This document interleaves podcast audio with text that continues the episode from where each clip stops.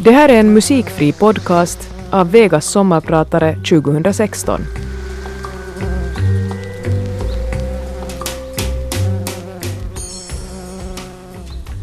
Enligt den gamla myten så ska man bege sig ut mitt i natten till vägkorsningen, till the crossroads, för att där göra avtal med djävulen själv för att få spelskicklighet och framgång i utbyte mot sin själ.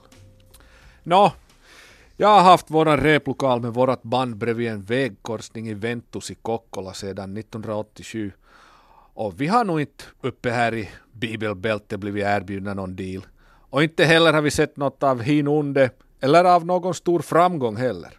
Men vi har spelat troget överallt där vi bara har fått en möjlighet till. Och jag kan bara säga, det har nog varit en gorlangan väg. Jag heter Robban Hagnäs och jag är din sommarpratare idag. Jag brukar säga att jag föddes i en gammal rostig Peugeot 404 eftersom jag växte upp i en gammal bilverkstad på Katarinegatan i Gamla Karleby eller Kokkola som alla säger. Min pappa Ole hade flyttat in till stan från Kronoby efter kriget och i början på 50-talet varit med och grundat transportbolaget Kauko Kito tillsammans med sin bror Birger och byggt en bilhall där han sen efter att bröderna gått skilda vägar fortsatte med att skruva bilar. Jag föddes 1970 på morsdagen som skrapan kako, det vill säga minsting i familjen. Och mina tre bröder var betydligt äldre än jag. Mamma brukade städa i verkstaden och jag fick vid tidig ålder ta del av familjeföretagande och livet i verkstaden. Pappa arbetade hårt och blev något av en legend i våran stad. Han skruvade troligtvis alla bilar i nejden och hade massvis med kunder.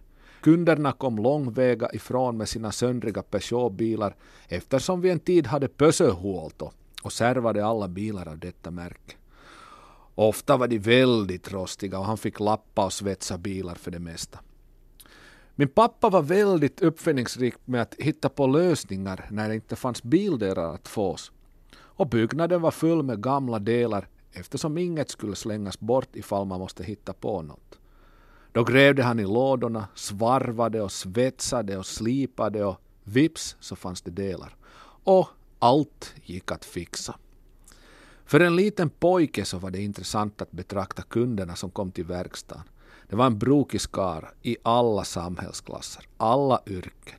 Det var läkare, lärare, bönder, hästhandlare, zigenare, ja all slags folk.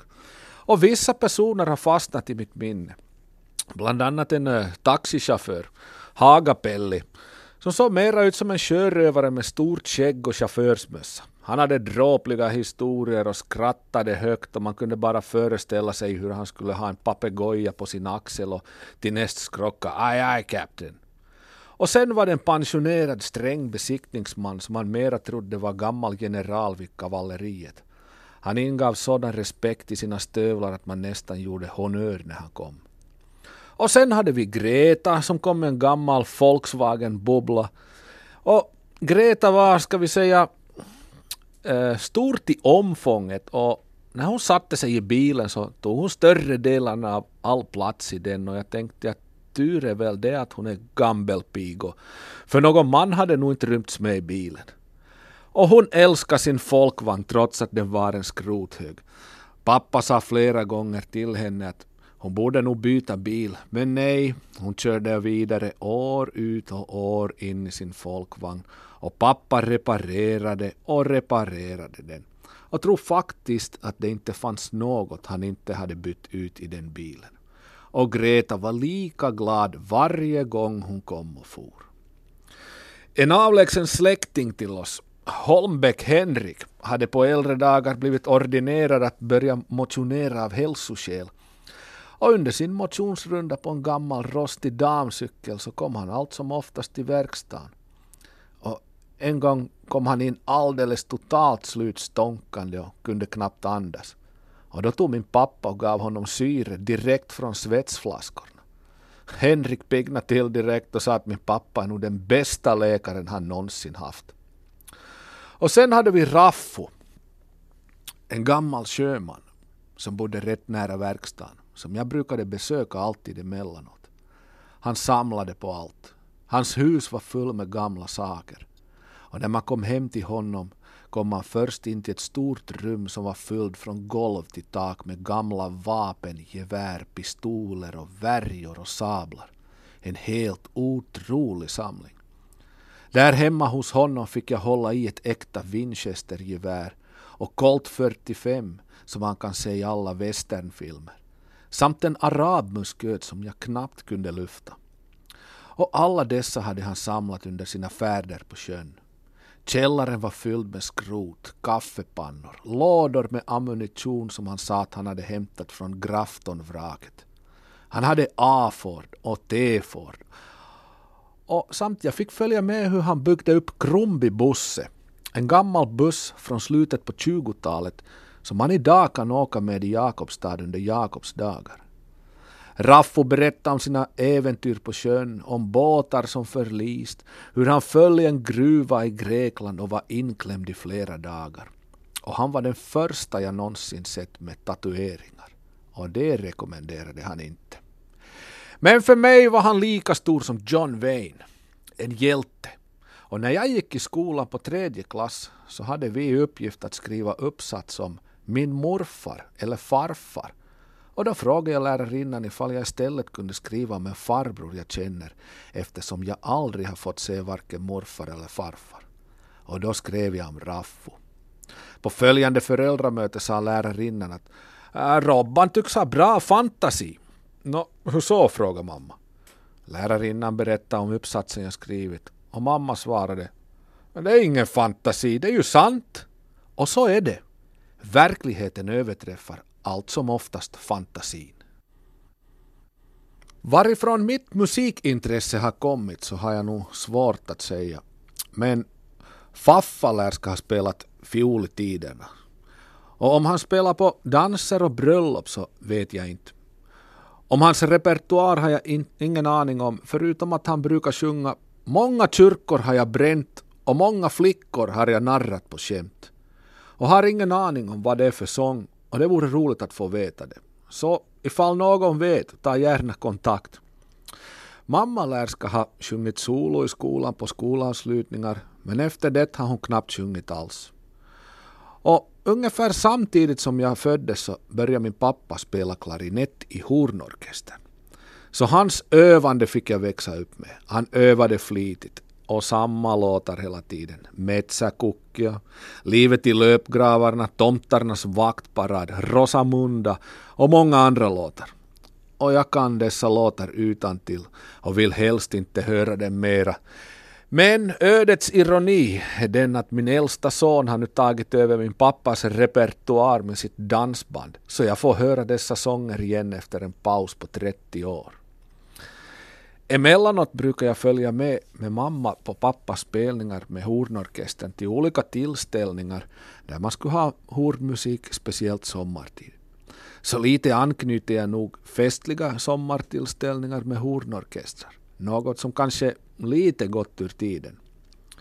Igen fastnade jag för att iaktta dessa roliga gubbar som spelade i orkestern. De hade blå kostymer och vita hattar. Trumpetaren Rauhala Gunnar han hade spelat med i orkestern sedan 1921. Jargongen i snacket mellan spelmännen och den skäggiga dirigenten som var lite rödbrusig för det mesta och det berodde inte på solen, men vilket gäng alltså. Mina bröder spelade lite gitarr och de hörde mycket på countrymusik så jag fick en stor dos av den sorten också. Samtidigt arrangerades det countryfestival i Emmet där jag hade en av mina största musikaliska upplevelser som pojke när Cajun-bandet Queen Ida uppträdde. För något år sedan besökte jag New Orleans Jazz and Heritage-festivalen och där var hon med i programmet. Still going strong, över 80 år. Mitt största uppvaknande för popmusik kom att inträffa den 9 december 1980. På morgonen när jag vaknade upp så fick jag höra på nyheterna att John Lennon hade blivit mördad dagen innan. Alla tidningar skrev stora artiklar om Lennon och Beatles. Och jag slukade allt som skrevs. Visste inget om Beatles eller Lennon före det. Och jag blev så intresserad över att få veta vem denna John Lennon var. Och det var den dagen då musiken tog överhand om mig. Jag har alltid varit basist. Jag började nog som tioåring med att spela lite gitarr och klarinett men tappade rätt snabbt intresset och rent av slutade musicera. Men när jag som tolvåring fick erbjudandet att börja spela bas från Imma, en man som drog all musikverksamhet i skolan och han visade mig en Fender precisionsbas så var jag såld. Jag tyckte det var det mest coolaste instrument som fanns i världen. Och jag tycker ännu att Fender Precision är det vackraste instrumentet i världen. Att få riva ut mullrande toner ur basen genom förstärkaren som får byxflaken att fladdra var något som jag fastnade för direkt och jag diggar det ännu idag. Vi basister är också ett gäng för oss själva. Vi connectar och håller kontakt alltid med varandra och oftast är också de som håller trådarna i de flesta band. Bokar och fixar och arrangerar och producerar och så vidare. När eh, gitarristerna och trummisarna håller på med sitt så tar vi hand om allt det andra. Och det finns otroligt många exempel på basister som blivit managers och agenter. Vi utbyter kontakter och tipsar varandra om instrument och spelställen. Och så jag antar att folk ser på oss som de underliga gubbarna som står och gungar på scenen. Och får ofta samtal av andra basister att Hej, eh, jag kommer förbi din stad med vårt band ikväll. Är du i stan? Och när vi nu senast var i Sverige på turné med Louise Hofsten så sa hon när jag och en legendarisk Göteborgsbasist träffades att ni basister är nog ett märkligt släkte. Och jag frågade ja, vad kan du säga om oss? På vilket hon svarade då. Ja, det känns alltid så tryggt med basister och ni får det att vibrera i hela kroppen. Så underskatta inte basister gott folk, för basisten lägger grovet och får era flickvänner och fruar att dansa. Eller som en svart tjej en gång sa till mig när hon frågade vad jag spelar för instrument. Ooh, bass! Du lyssnar på Sommarprat och jag heter Robban Hagnäs. Du spelar och sjunger du bara, är en fras som jag får höra alltid emellanåt. Och på den brukar jag svara ja, och du kör bara lastbil, eller du sköter bara barn, eller något liknande vad än dessa personer har för yrke eller vad de gör. Och då stannar de upp och förstår att de missat något. Ska man vara inom musikbranschen idag så, ska man inte bara, så kan man inte bara spela och sjunga. Och samma gäller nog alla andra branscher också. Idag ska man göra allt själv. Och i dagens musikbransch ska man vara sin egen manager, bokare, konsertarrangör, administratör, chaufför, mixare och fixare och samt ofta ge ut sina skivor och sälja dem själv. Så då blir det lite tid över till att spela och sjunga. Oftast så blir det bara den där timmen man står på scen. Den timme som alla ser en. Och under den timmen drar den slutsatsen att man slipper lätt undan här i livet. Och sen tror folk att det är glamour och fest för jämnan också. Och det här är myt. I de backstage vi har rört oss så har jag inte sett av några missbrudar eller champagne. Istället är det mest mera gitarrnördar som vill prata gitarrmickar och strängar och gamla instrument i någon rumsvarm öl. Efter spelningen när alla gått hem packar vi ihop och bär grejerna till bilen. Och det är tungt att vara ute på vägarna. Emellanåt spelar vi i två veckor från ställe till ställe. Man kommer till spelställena lite utmattad efter resandet, bär in grejerna, soundcheckar, väntar och gör sig färdig för gigget. Men när man kommer upp på scen så försvinner all trötthet, turnéirritation med resande och väntande samt kanske andra problem som man kanske tänker på. Faktiskt så är det nog bland det bästa som finns att dra loss med någon låt tillsammans med sina bandkamrater.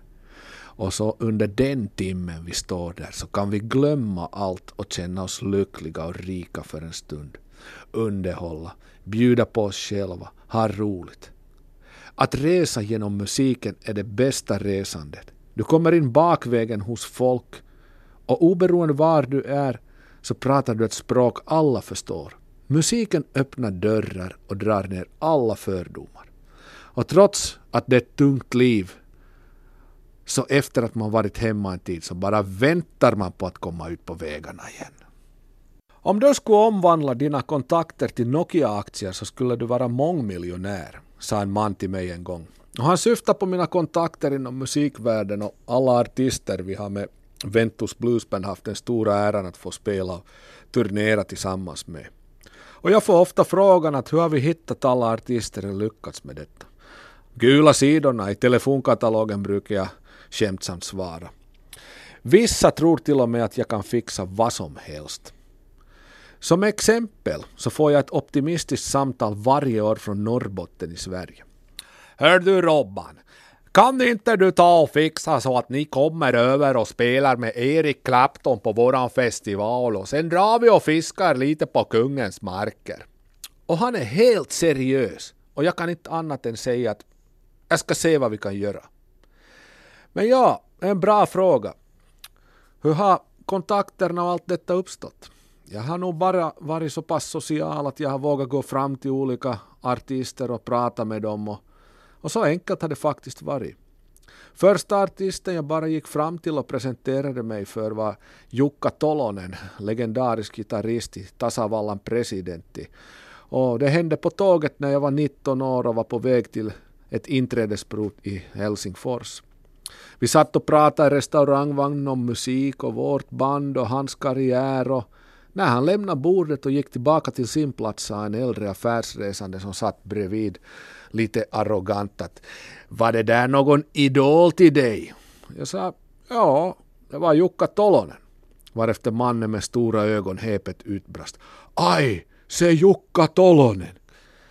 Så under alla år så har jag bara friskt modigt gått fram till alla och pratat med dem.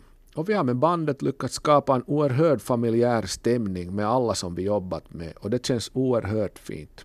Och detta kan ni se om ni såg vår film Family Meeting som gjordes som vår stora 20-års jubileumskonsert. År 2003 blev jag erbjuden att ta över den legendariska gruppen Yardbirds till Finland för första gången. Och vi skulle ha dem i Kokkola på vårt eget Scandinavian Blues Party. Två dagar innan ringde agenten och sa att gitarristen blivit väldigt sjuk och att vi måste annullera spelningen. Nåväl, vi kom överens om att vi flyttar fram spelningen till påsken 2004 istället och jag ordnar en liten turné för dem på samma gång. Tre veckor innan ringer agenten igen och säger att tyvärr måste vi igen annullera. Och då sa jag att nej, har du något annat att erbjuda? För vi har ju redan gått ut med all marknadsföring och vi måste ha något annat att erbjuda arrangörerna. Och han var tyst en liten stund och, och då sa han How about Mick Taylor? På vilket jag svarade Okej, okay, men då får han komma ensam och vi backar upp honom med Ventus Bluesband. Okej, okay, skicka en CD. Vi skickade en CD till honom och så kom det sig att Mick Taylor blev kallad till agentens kontor i London, fick höra vår skiva och blev förfrågad ifall han ville komma över till Finland och spela med dessa pojkar. Tre veckor senare åker jag och Niko, min vapendragare i snart 30 år, alltså en Kokkolabo och en Nedevetilbo, för att ta emot den gamla Rolling Stones-gitarristen Mick Taylor på flygfältet i Kronoby. Mick kom med en professionell turnémanager som tidigare hade jobbat med storheter som The Kinks och Bob Marley. Och vi åkte via hotellet direkt till replokalen i Ventus som vi hade städat och fixat till för att ta emot en sån här stor rockikon. Och när vi kom in så sa han till oss att spela något. Och vi drog igång med någon blueslåt och Mick tände på en cigarett och lyssnade i cirka en och en halv minut och Sen tog han tag i gitarren och drog igång med fina solon som fick oss bara att bara smälta. Turnén gick jättebra och hans turnémanager var mån om att vi måste rocka till detta ännu mer och få till en bra show. Spelningarna var utsålda och vi hade en fantastisk turné. Vi åkte runt i vår gröna Chevy-van samt en personbil. Och vi samtalade om det mesta. Om Rolling Stones-tiderna och om när han spelade med Bob Dylan och i slutskedet av turnén när vi körde till nästa spelning så konstaterade turnémanagen ironiskt att Well, Från 16 långtradare och privata flygplan till en van och en personbil. Men Mick och turnémanagen var nöjda och belåtna så det blev flera turnéer. I något skede berättade turnémanagen något om Jimmy Page som han kände. Och då kastade jag fram lika friskt och modigt som den gången i tåget när jag gick fram till Jukka Tolonen. Uh, vad tror du? Kanske vi kunde göra en likadan turné med Jimmy Page? På vilket han avslog min något alldeles för optimistiska förfrågan på ett hövligt typiskt engelskt sätt. Aren't we aiming a bit too high now? I augusti 1996 reste jag och Pepe, en annan musikant jag känner, till Chicago på en musikalisk resa för att insupa stämningen och få se och höra the real thing. Under en veckas tid njöt vi av musiken i bluesens mecka på klubbar och konserter. Under vår vistelse där fick vi höra att en legendarisk musiker som hette Dave Myers ännu levde och bodde där. Och Dave Myers, han var basist i The Aces, ett band som backade upp olika bluesmusiker i Chicago, av vilken Little Walter blev den mest legendariske. Och för varje munspelare är Little Walter lika stor som Wayne Gretzky eller Teemu Selänne är i ishockeysammanhang.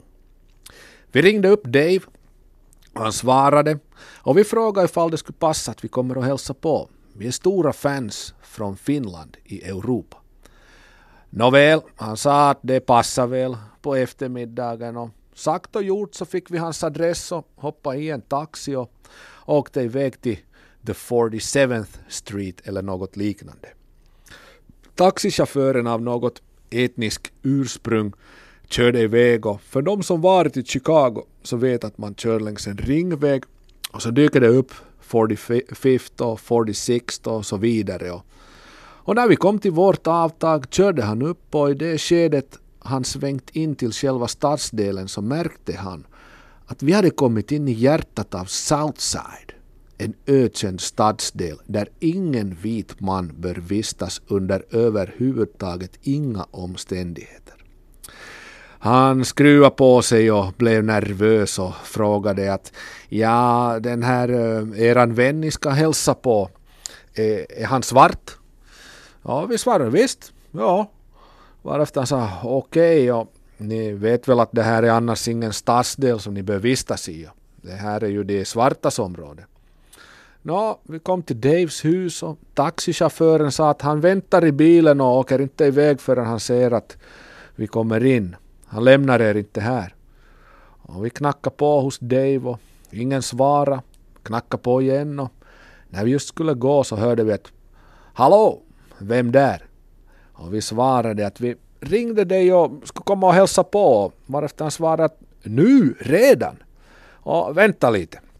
Och så låste han upp tre lås i dörren och efter det ännu ett dylikt låssystem som juveleraraffärer har framför sina dörrar när de stänger. En slags dragspelsdörr som går ihop när man låser upp det. Och han mötte oss i bara underkläderna och sa Åh, kom in, kom in! Vänta lite ska jag dra på mig mina kläder. Hans hus var direkt som ur någon gammal 70-talsfilm. Hans soffa hade något plastskydd på fastän det var gammalt. Och jag försökte börja med lite small talk samtidigt som han drog på sig byxorna. Well, Mr Myers, uh, do you still play? Spelar du ännu? Varefter han svarade rast. Well, sure boy, what is it? Do you want me to die? Såklart, att vill du att jag ska dö? Han fick min fråga att kännas som den dummaste i världen. Ja, vad för er hit? Vad vill ni? Ja, min kompis äh, sa att vi är musiker från Finland och han spelar munspel och vill gärna spela något med dig. Jaså, vadå?” Och min kompis svarade att eh, Duke. Och det var alltså Little Walters största hit. Jaså, jag visste det, svarade Dave. Alla ni ungdomar som kommer hit vill spela Duke och jag fattar inte varför. Nå, dra igång då. Och Dave tog gitarren och min kompis han spelade på i, i sitt munspel. För många toner, utbrast han flera gånger tills han efter någon minut avbröt hela låten. steg upp, gick in till sitt kök, tog fram sina löständer ur ett glas i skåpet och satte dem i käften och sa Too many notes! För många toner! Ni ungdomar har alldeles för många toner när ni spelar. Nå, vi tillbringade en fin dag i Southside med Dave och han berättade historier och vi körde iväg i hans bil till gravgården för att bese Little Walters grav. grav. Och Dave berättade och berättade storyn om deras turnerande och om livets mening och allt möjligt. Efter denna utflykt så sa vi att vi kan bjuda honom på middag som tack för en trevlig dag. Han var lite trevande och sa jag, jag, jag vet inte, vart då? Jag sa att men du får välja restaurang. Well, do you like soul food? Och vi hade aldrig ätit soul food tidigare så för oss så var det okej, okay, det vill vi testa på. Och soul food är en matlagningstradition som härstammar från afroamerikanerna i södra USA. Nåväl, så begav vi oss iväg till soulfood-stället och när jag stiger in först av alla så blir stället totalt helt knäpptyst och alla vänder sig om för att se på mig. Stället var fullt med svarta i fina klänningar och finkostymer eftersom de denna söndag hade varit i kyrkan och sedan helt naturligt skulle ut och äta med sina nära och kära. Stället blev så tyst att man hade kunnat höra en knappnål falla i golvet. Och jag klev bara rakt in. För sent att gå ut här. Och enligt vilda västern så gick jag rakt fram till ett bord och tog en plats där jag hade ryggen mot väggen. Och när vi hade satt oss så stirrade ännu alla på oss. Och Dave låtsades vara obemärkt. Vi var de enda vita i hela, på hela stället. Och så började servitriserna bråka sinsemellan om vem som skulle betjäna oss. Enligt rangordning så fick den yngsta och kanske nyaste servitrisen ta hand om oss och hon utbrast I ain't gonna do this shit. Jag tänker inte göra detta skit. Nå, hon kom fram till oss med menyerna och jag försökte fråga något om maträtterna på vilket hon bara blev förbannad som att detta blekansikte vet inte ens vad han vill ha. Nå, jag gjorde min beställning, tog bara något som jag inte visste ens vad det var. Och sakta började folk prata med varandra och lugnet kom till stället. Vi fick våra beställningar och när vi hade ätit viskade Dave till mig. Hej, ge henne bra med dricks för jag vill kunna komma tillbaka. Och efteråt så slog det mig att Dave ville helt enkelt visa för oss europeer hur de svarta känner sig när de vistas i länder eller omgivningar där det finns bara vita. Och vi fick minsann våran lektion och insikt i rasismens skugga. När vi kom ut så frågade han hur, hur tänker vi ta oss tillbaka till downtown? Nå, vi sa att vi, vi tar en taxi. Nej, nej, nej, nej. Det, det är skinnare, det är skinja. Ta metron. Det är billigt. Och på vilket jag var att, upp, äh, Metro från Southside i Chicago, aldrig i livet. Jo, jo, den går bara ett par kvarter härifrån. Och jag går med dit. Och så gick vi till metron. Vi tog farväl och vi väntade på metron i de farligaste kvarteren i Chicago. Bland uteliggare, gäng och graffiti. Och vi hörde också skott. Och vi väntade på tåget där i cirka fem minuter. Och det var de fem längsta minuterna i mitt liv hittills. Hallå! Ni har lyssnat på Sommarprat och jag är Robban Hagnäs från Kokkola. Musikmångsysslare, basist och grundare av Ventus Bluesband som i år firar 30 år. Första helgen i augusti så firar vi stort vårt jubileum med Ventusfest, en tvådagars festival i Ventus i Kokkola vid vägskälet The Crossroads. På scen kommer ni att få se oss i olika uppsättningar med bland annat gäster från USA och Norden som vi samarbetat med under alla dessa år. Vi kommer också att uppträda i originaluppsättning och dessutom kommer vi att bjuda er på massa annat också. Det blir god mat och dryck, fyrverkeri och andra bra band också. Samt mera historier och anekdoter. Så, mina damer och herrar, kom till Kokkola på våran Ventusfest. Vi bjuder alla som kommer på kaffe. Jag får tacka för mig. Jag antar att jag själv blivit till en profil, precis som min pappa var i min stad och precis så som Raffo och alla kunder i verkstaden var. För unga ögon något besynnerligt eller för dem som tror att jag bara spelar och sjunger. Men det är väl livets gång och det kan jag väl bjuda på. Och det är väl min uppgift här på denna jord att resa runt och ordna konserter och spela bas. Och vad annat kan jag? Jag har kommit längre här i livet med inbildning än med utbildning.